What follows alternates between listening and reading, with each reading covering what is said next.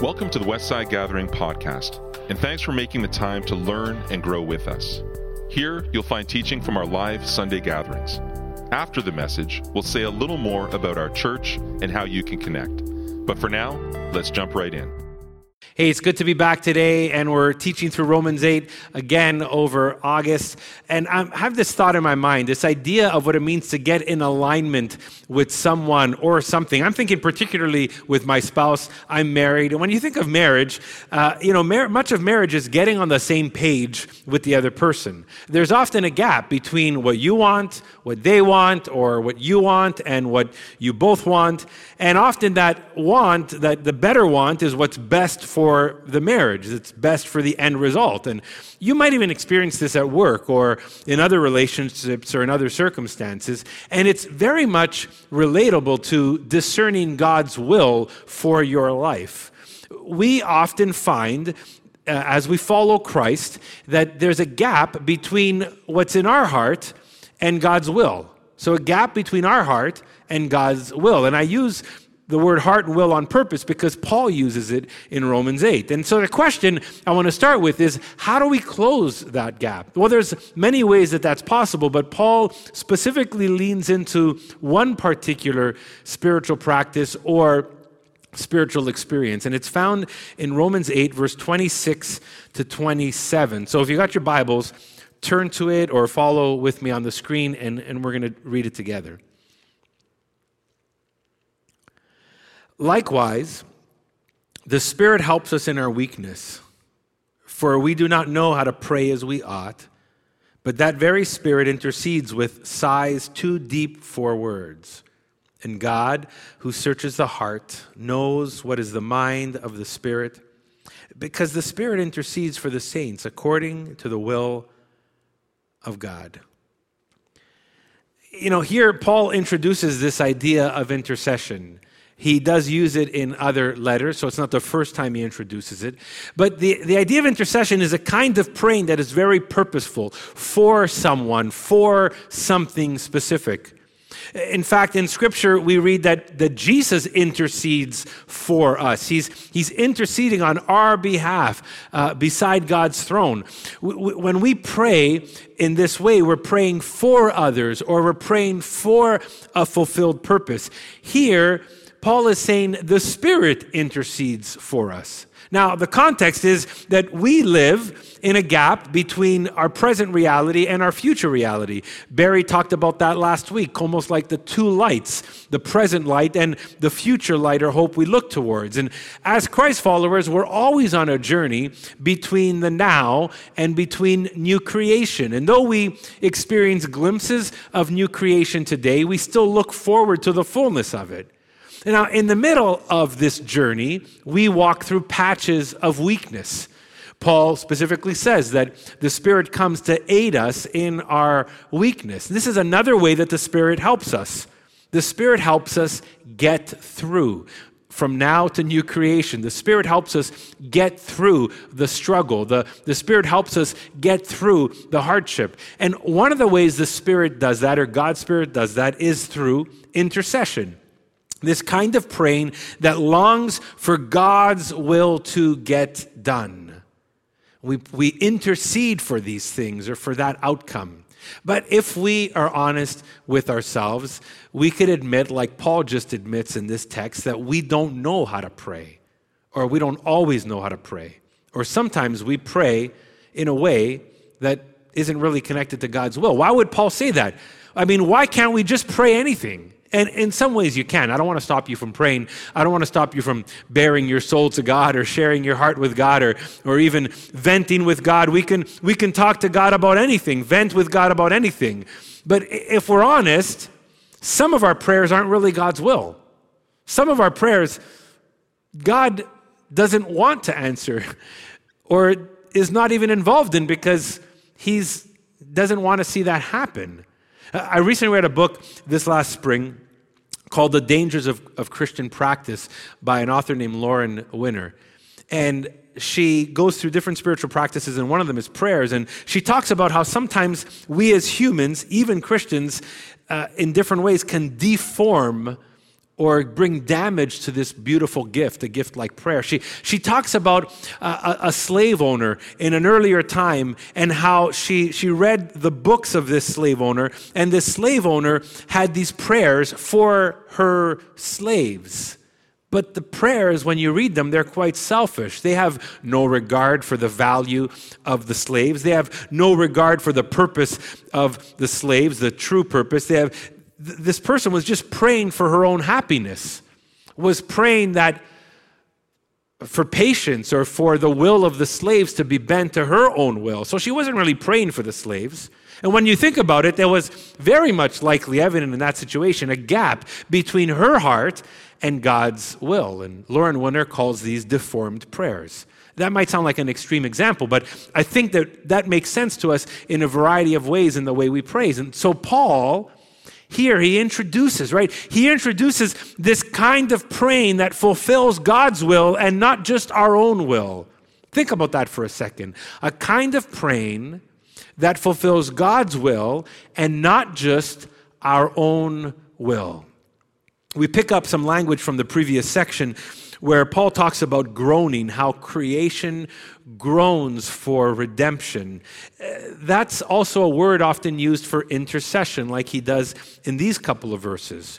The Spirit intercedes in us with sighs, with groans, too deep for words to even express. I don't know if you've ever felt that in your prayer times. I don't know if you've ever felt that where you know that there's something welling up in your heart and your mind. It's almost like a groan, like a like a sigh, like if you can cry about it or weep about it or even just express some kind of expression, but words would be too simple to express it. Without even articulating what we're praying for, the Spirit can build an ache inside of us for something God wants that's beyond your want or beyond my want. So, the idea of this part of Romans 8 is to recognize the difference between our heart and God's will. Your heart and God's will. N.T. Wright says it this way He says, There's a challenge here to every church and every Christian to be willing to shoulder the task of prayer of this kind a prayer in which we are caught up in the loving, groaning, redeeming dialogue between the Father and the Spirit. What a great description. Paul, in this passage, helps us pull back the curtain of what's happening in prayer and how the Spirit is at work in us through prayer, often beyond words that we actually say. And if we pay attention enough, if we slow down enough, if we quiet ourselves enough, enough we might notice the birth pangs of the Spirit actually inside of us. See, again, Romans 8 keeps reminding us we're in Christ and the Spirit, God's Spirit dwells in us get this, even in our failure, even in our distractions, even when we're praying the wrong thing, He can get our attention. He keeps reminding us we're in Christ and the Spirit dwells in us. And so, even in the middle of a distraction, the Spirit can work in us even against our will. And it's this groan, this, this sigh. And, and if we can pay attention to it, we can understand what God really wants to do. And so intercession is a way, a form where the Spirit closes the gap between our heart and God's will. And because the Spirit intercedes in us, this is amazing. Now we can partner with the Spirit. We can partner what He's birthing inside of us, and not just what comes out of our mind. We can partner with and pray into God's will, and not just what we immediately want or we think we want or what's only for our good and no one else's good we can start praying God's will. This reminds me of some of the extremes in some prosperity movements, what's called word of faith teaching or prosperity teaching or health and wealth or name it and claim it. Some of these preachers and teachers put so much power into your word. If you say it and you believe it and you claim it, then you're going to get it. That's a lot of power for your word and for my word. Now, I, don't get me wrong. I believe our prayers are vital. Our, I believe we need to pray and seek God and intercede and call out to God. But let me, let me think about Paul for a second. Think about Paul eh, writing this letter, uh, imprisoned, persecuted. Do you think Paul, you think Paul didn't want to get out of prison? when he was serving Christ in the Roman Empire? You think his word for the Lord wasn't, get me out of prison? Wouldn't Paul, of all people, have the power in his words to just see that happen? You think Paul didn't want to minister without a thorn in his flesh? Yet he says God didn't take it away. You think Paul didn't want a more efficient route in his missionary journeys and avoid being shipwrecked and the ship being damaged and they're off on a shore somewhere? Did he not have the right word to pray? Why didn't Paul just say, Lord, give me a yacht to get to the other side of the sea? Why didn't Paul just say, Get me out of prison and into that awesome Airbnb that my friend is listing? Why didn't Paul just say, You know, I believe I should be driving the Cadillac Escalade today because I am a minister of the gospel in Jesus' name? Why didn't Paul just pray those things? Was his words not powerful enough? Eh, because I, I think these teachings, and I want us to just be cautious about them these teachings can presume that we know God's will for our lives perfectly. And then what we do is we, we project power into our words and create this expectation that God is going to act and do this in this way. And often, if you look hard enough, you can tell, actually, you don't have to look too hard, you can tell that these kind of words or prayers usually become are self-serving. Now, John Wayne's going to get us there next week um, in his teaching on God fulfilling his good purpose in us. So I won't say more. But let me just say this if you're only praying for yourself, if I'm only praying for myself, I might be missing out of the groans of the Spirit in me. What if God wants you and me to shoulder the pain or some form of pain in our society, some form of injustice? What if God wants us to shoulder the breakthrough of a movement of God in our city in a specific way? What if God this, these days wants you, to, wants you in prayer to shoulder the pain of what's going on in Cuba or Haiti? What if God wants you to shoulder the, the need that's going on in Canada or America or in Montreal?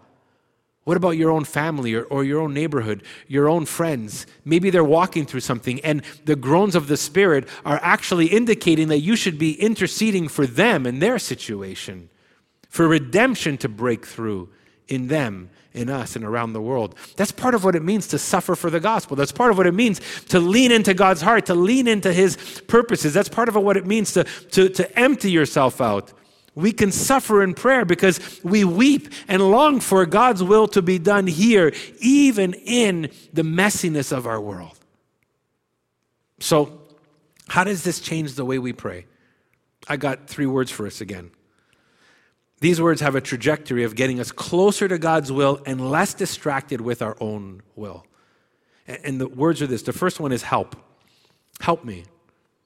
The Spirit helps us in our weakness. So we can, in that sense, call unto God for help. Lord, help me. This is true. This is comforting. This gets us through the weakness, the hardship, the struggles of this life, the patient waiting for new creation. So, in the simplest way, maybe one of the ways that you can pray is, Lord, help me.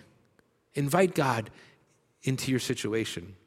The next word takes it up a notch, and it's the word search. Search me.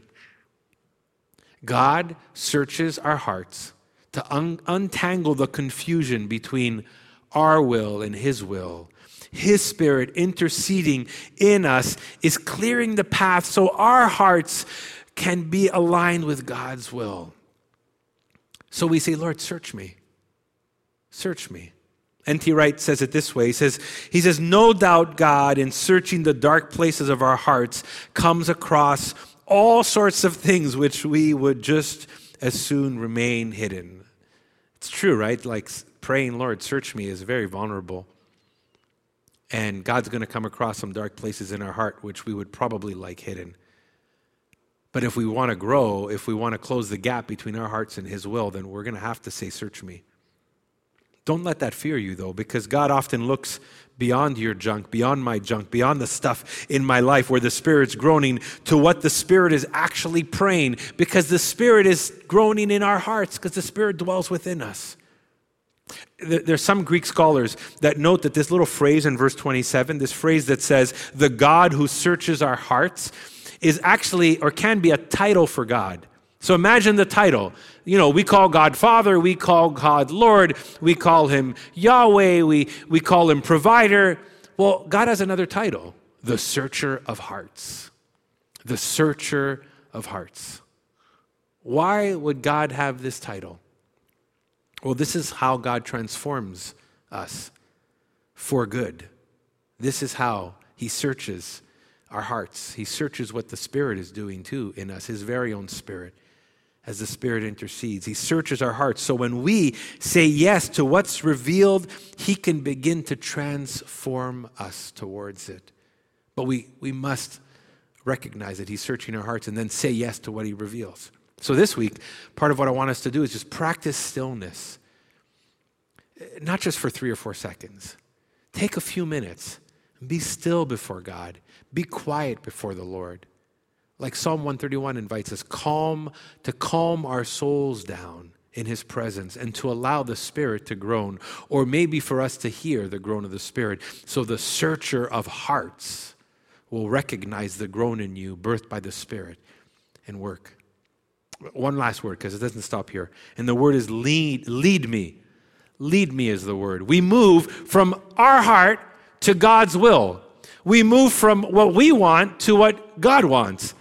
So, the goal of intercession in us and for us and through us is that we would move forward, right? And so, when we say, lead me, after we've said, help me, or after we've said, search me, when we're saying, lead me, we're basically saying, Lord, I'm in. Lord, I am in. I'm aligned with you.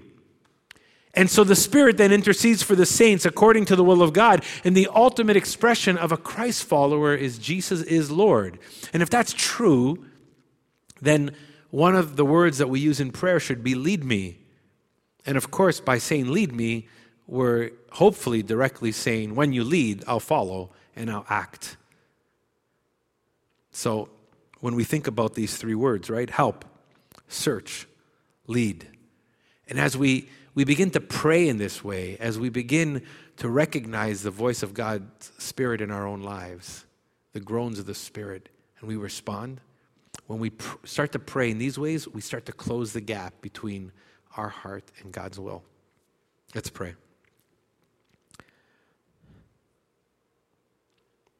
God, even over the last, last week and this week, we just recognize the other voices in our life, in our culture that clamor to get our attention compared to your voice. And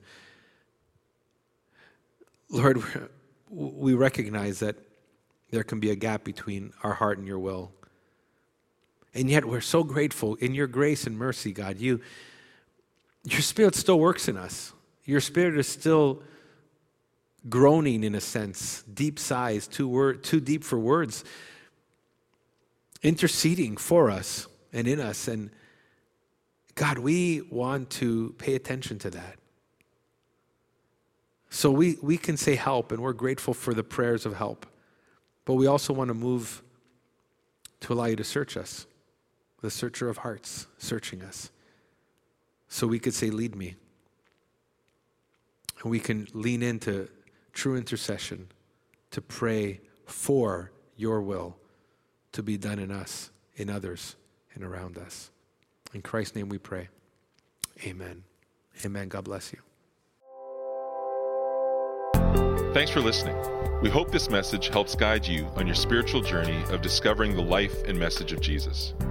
We update this podcast weekly, so why not hit subscribe and journey with us? Who are we? Westside Gathering is a local church in the West Island of Montreal. We're a simple community of faith where we want you to feel welcome, even if you're not into church or religion. We meet every Sunday, but you can also find smaller groups, environments, and resources for all ages between Sundays. Find out more at westsidegathering.com. You can also find us on Facebook, Instagram, and Vimeo. We'd love to hear from you. Ask a question, ask for help, or let us know how we can pray for you. If you'd like to contribute financially, just go to westsidegathering.com forward slash giving. Until next time, peace.